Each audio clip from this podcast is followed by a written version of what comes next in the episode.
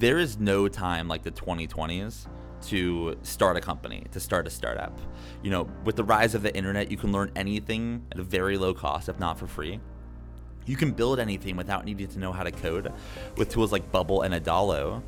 And you can get the word out about your products for free by using, you know, sites like Twitter, Product Hunt, and Reddit. There's no time like the 2020s to build a company. Yet one element of kind of entrepreneurship and company building that hasn't caught up with the times is venture capital. Unless you live, uh, you know, in San Francisco or New York, chances are you may know what venture capital is, but you may not really know how it works.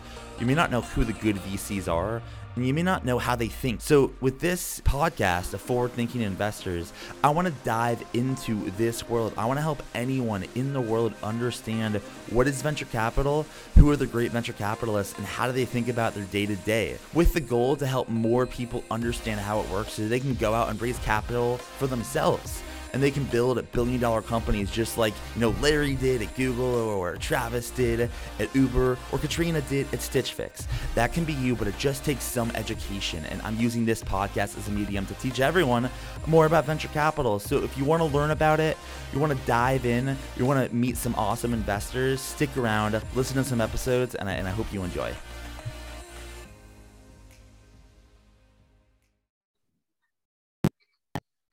All right. How's it going, everyone? Welcome to another episode of Forward Thinking Founders, where we talk to founders about their companies, their visions for the future, and how the two collide. Except for today. Today, we are having an investor segment with an incredible investor, Elizabeth Yin, the co founder of Hustle Fund. Welcome to the show. How's it going? Thanks, Matt. It's good. How are you? I'm doing really well. I podcasting and podcasting away and tweeting and doing all these things that you do in a in a 2021 world um, where where it's like there's it's online, it's offline, it's all over the place. Um, let's uh so for people that that don't know who you are, um, you know, let's kind of start high level. Who are you? What's Hustle Fund? What do you like to invest in? Just like kind of an overview. Um, if someone just hasn't heard of you before, then we can go a little deeper into kind of uh, how you think about investing.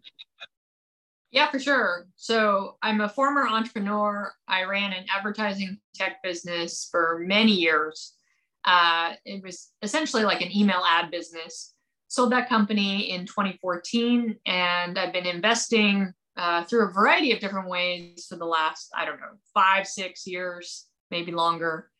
And uh, I previously ran the 500 Startups Accelerator for almost three years we started Hustle Fund about almost four years ago, and uh, and then I've done a fair bit of angel investing as well. So entrepreneur turned investor.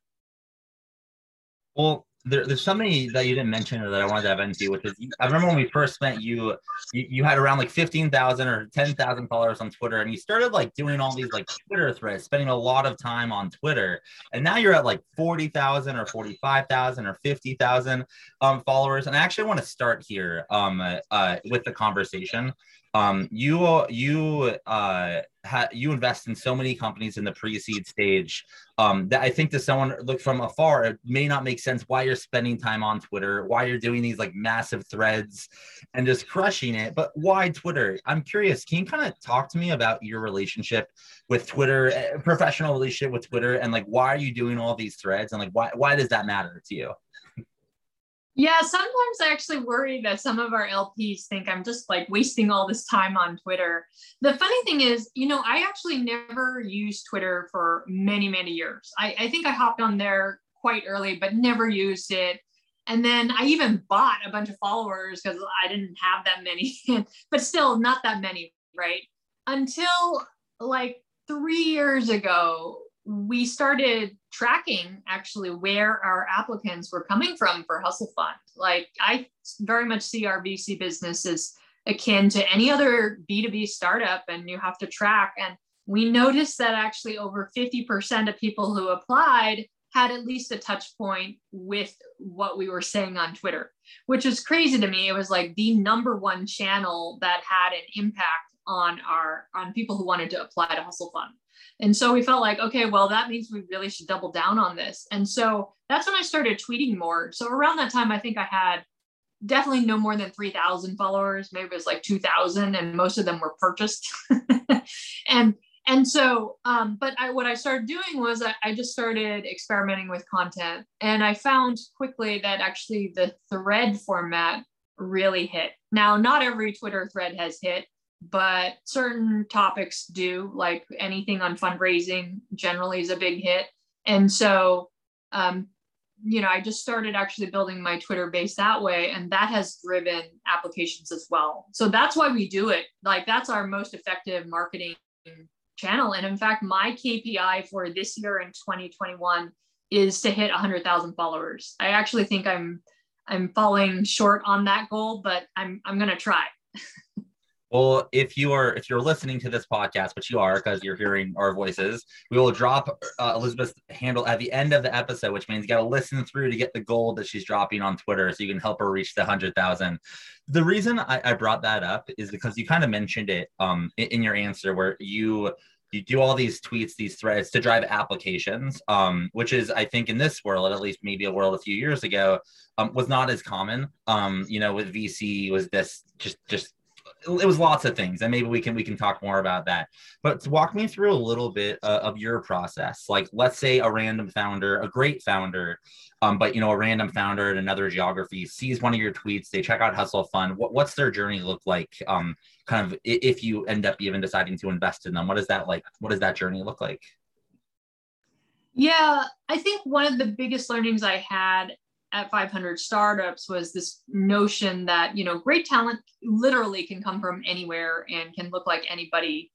Um, but the way that vc is and you know this better than anybody matt is that uh, just people are very in their own networks. And so we wanted to make our process uh, very fair such that anybody could submit an application and you know potentially get an investment. It's still going to be hard but we want everybody to go through the same process whether you're like my best friend or somebody we don't know somewhere else.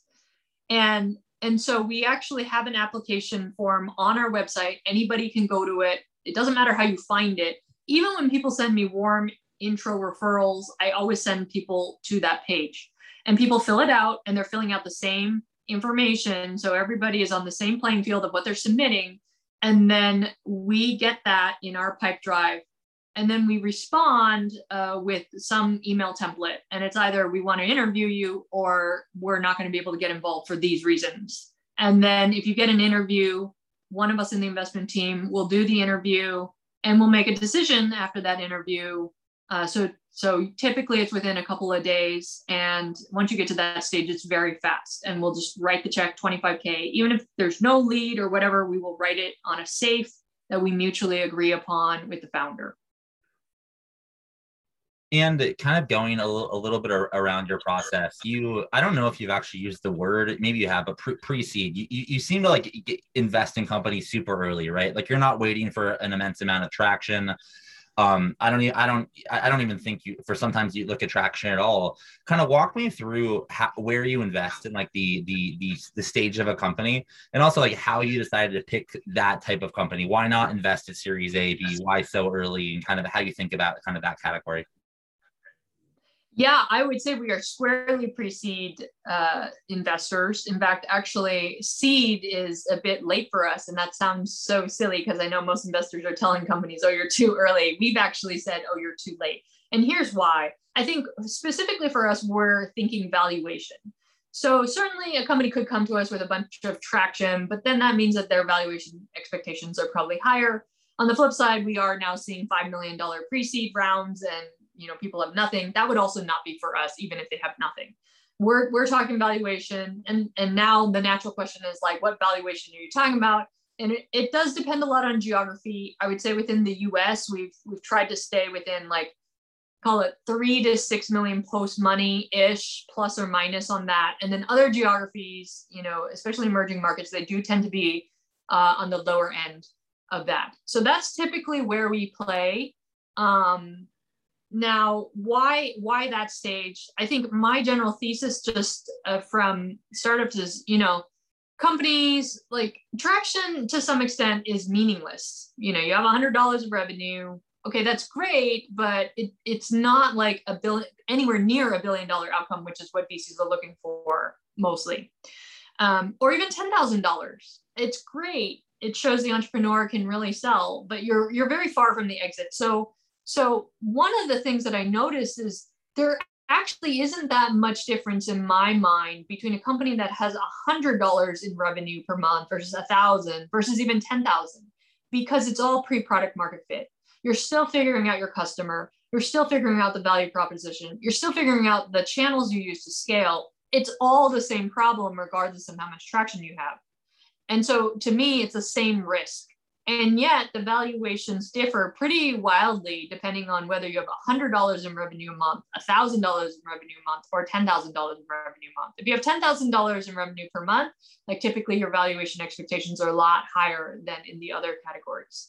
So that's why I, I think it's the same risk, but then like a lot of slightly later stage investors, certainly Series A investors, are paying up, in my opinion, on valuation, but they're still taking the same risk uh, like these days, actually, Series A's are crazy. Like, you know, I think traditionally I see Series A's around, oh, call it 25 to 30 million post money on the lower end, and then it goes up. But these days, you know, you see a lot more series, crazy Series A valuations, like closer to 100 million post money valuation, which is which is a lot for the same level of traction that, that these companies used to be. And so now all of a sudden, the entry point that you're getting in as an investor, valuation wise, like you you make your money on the multiple between the entry point and the exit point. So if you're getting in at this higher valuation as a Series A investor and you're taking the same level of risk as I am, that's really hard to make money on. That company has to be a mega, mega, mega winner. And you know, I think if if a found maybe a newer founder or a good founder in another geography is listening to this, they might be like a little confused. But I think uh, on the internet and on um, just just in general, there's a lot of advice out there saying, hey, like there's more money than ever out there. Like raise your valuations because you can. It's a founder's market. Like it's like it's your, you know, t- take what's yours or, or, whatever. Um, and I mean, I I've certainly had a lot of opinions on that, but from you, you're almost seeing the opposite, where it's like, no, like like like we we like you know we invest in like three to six million valuations, that I think is completely reasonable. What would you tell a founder who's just kind of confused on the valuation front? What to do um, uh, specifically if they even if yeah, first time founder, even if they're great, but they're kind of doing this for the first time, how would you like advise in general? Because you know, there's no there's no you know perfect advice. But how should someone think about pricing their company? High, low, medium, what is it, etc.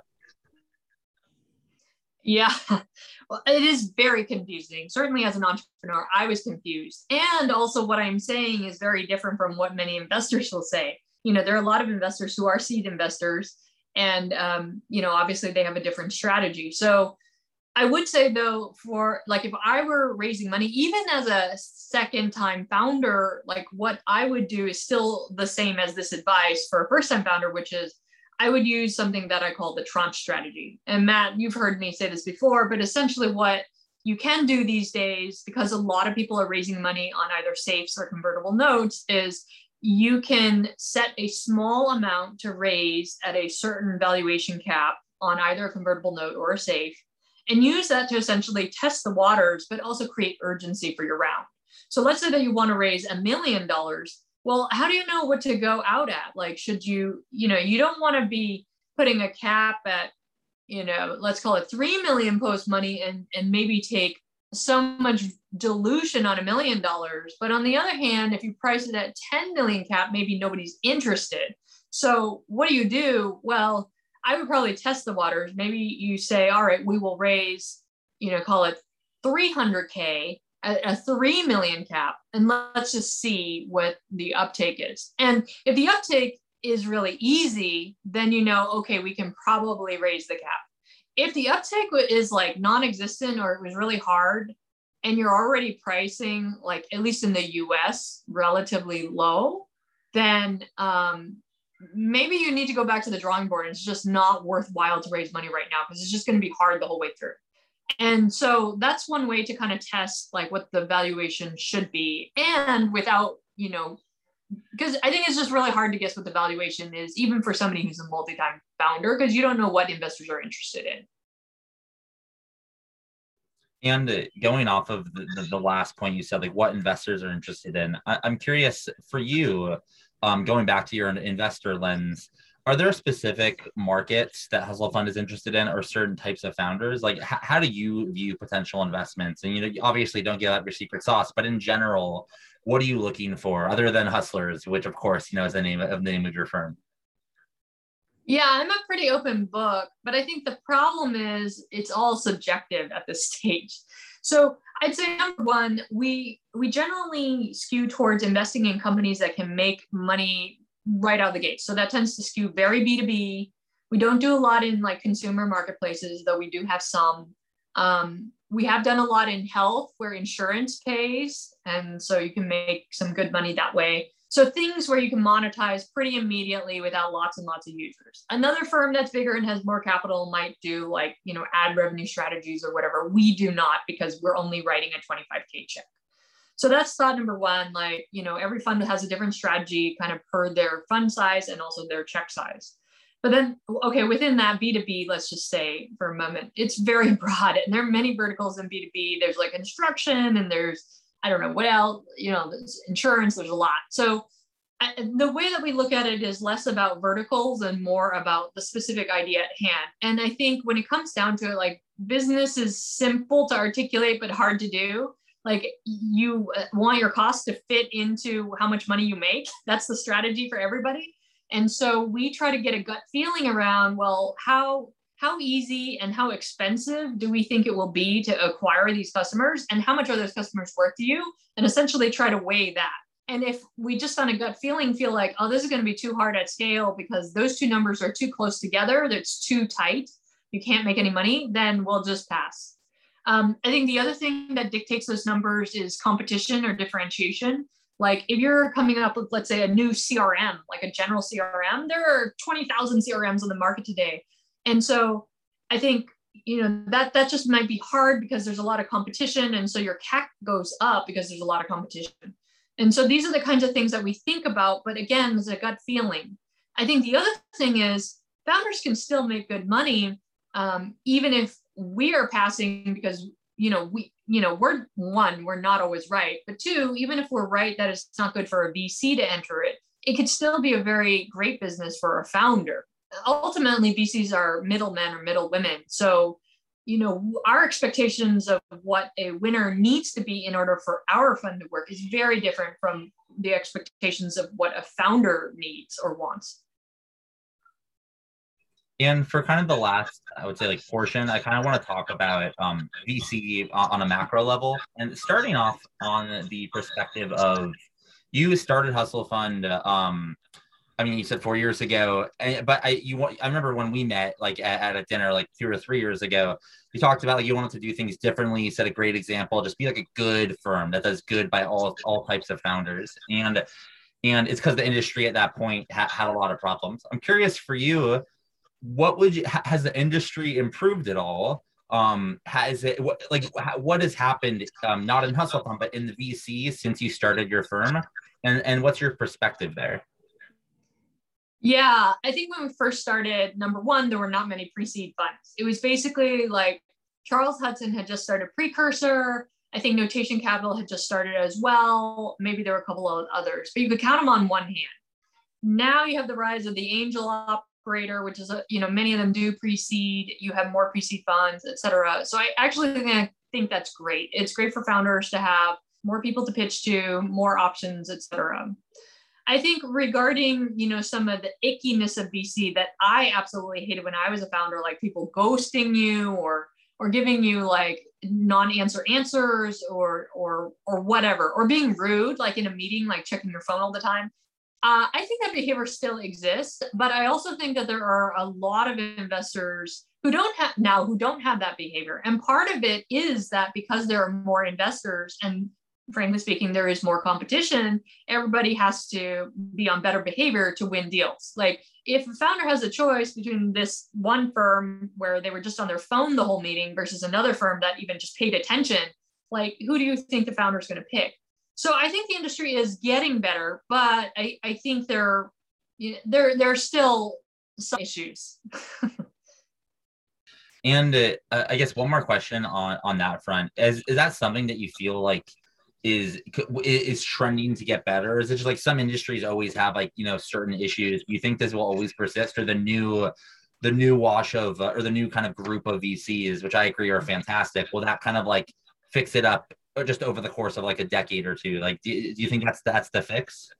Oh yeah, I think it's going to get fixed, and I think it's going to get fixed faster than I originally predicted. I think initially we thought, well, we want to have a dent in the world just by being there and and maybe our presence will help a little bit but i could not have predicted the number of all these angel operator thing you know people running these side funds that would come in and and newer funds etc um you know who also have very similar ethos in really pushing this so i think we're going to see a lot of interesting change up certainly in this next decade and I have one last question, and then we'll, then we'll call it a day. Um, and I, it, it, might be hard, but like I think there's a lot of people listening that like are in this boat, so like they probably want to hear. So like, what, what would you? There's a lot of people that are getting into entrepreneurship for the first time, like ever, right now. Um, that are just on Twitter, that are seeing that money's everywhere, and they think they can go out and you know raise money on like you know in three days, just like everyone else.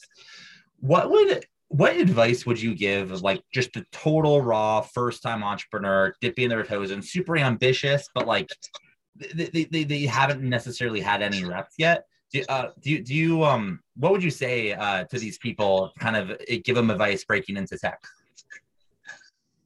Yeah i would say that actually uh, it's interesting because like on twitter and reading techcrunch it just seems like oh yeah there's money everywhere and silicon valley is lined with gold. But i think the reality is actually that that does happen certainly to you know serial entrepreneurs or notable founders or whatever for sure. But i think for most first time founders uh, fundraising is a slog period it, it is a slog even if your if your round gets hot at the end which is possible then great but in the beginning it is always a slog i can point to so many examples in our portfolio where yeah, in the end, everybody wanted in and all this stuff, but for many months, like nobody was interested. And I think that's just kind of how it goes because the industry is still very much um, partly a herd mentality. But I think I think the other thing also is just there's so many companies to look at, and so sometimes it's hard to prioritize. And people, frankly speaking, prioritize things that have urgency and that's just kind of what happened. So I think as a first time founder, just one, know that it's your round is not going to be hot until the end. And for many people, your round is actually still never hot. Um, but that's okay. Um, and then I think number two is just, I, I think just, um, well, I would recommend everybody read my blog on tactics. I think fundraising is like just a weird beast. It is very different from sales. Like, certainly, you need some storytelling and salesmanship skills, but the way you play the game is very different. And it's all about creating urgency uh, in order to be prioritized. And so, what that means is you have to pack all of your investor meetings in all around the same time so that way investors can make a decision around the same time. It means that many will say no, but if you have enough meetings, then enough will say yes. And that's really what you want. It's a numbers game packed together. And so, working backwards, how do you get all those meetings packed together if you are lucky with network or you've joined an accelerator, it can be through warm intros. Um, but if not, I think even in this day and age, you can just like find all these people on Twitter and DM them or cold email them. A lot of people are accepting that these days, or just respond to their threads. All right, you've given so much to us in the last 30 minutes. Now it's time for us to give you something. We want to follow you on Twitter. We want to get you to 100,000. We want to follow your blog. In short, what I'm saying is, how can people connect with you online? What, what's your Twitter, newsletter, Hustle Funds, you know, website? How can people connect on the internet? Yeah, thanks, Matt. So I am at DunkHippo33. I know it's a weird handle, but uh, you can see my Twitter threads there. Follow me. Um, I also have a blog that has a lot of articles on tactical fundraising, which might help your raise um, at elizabethyin.com. And then for Hustle Fund, we do uh, monthly webinars actually. And we're doing one next week actually, where three founders are pitching us and we're giving them feedback. And these webinars are very tactical, uh, mostly on fundraising, but sometimes customer acquisition. And you can find out that schedule by signing up for our newsletter at hustlefund.vc. All right. Well, thank you so much for coming on to the podcast. I really appreciate it. Thanks for having me, Matt.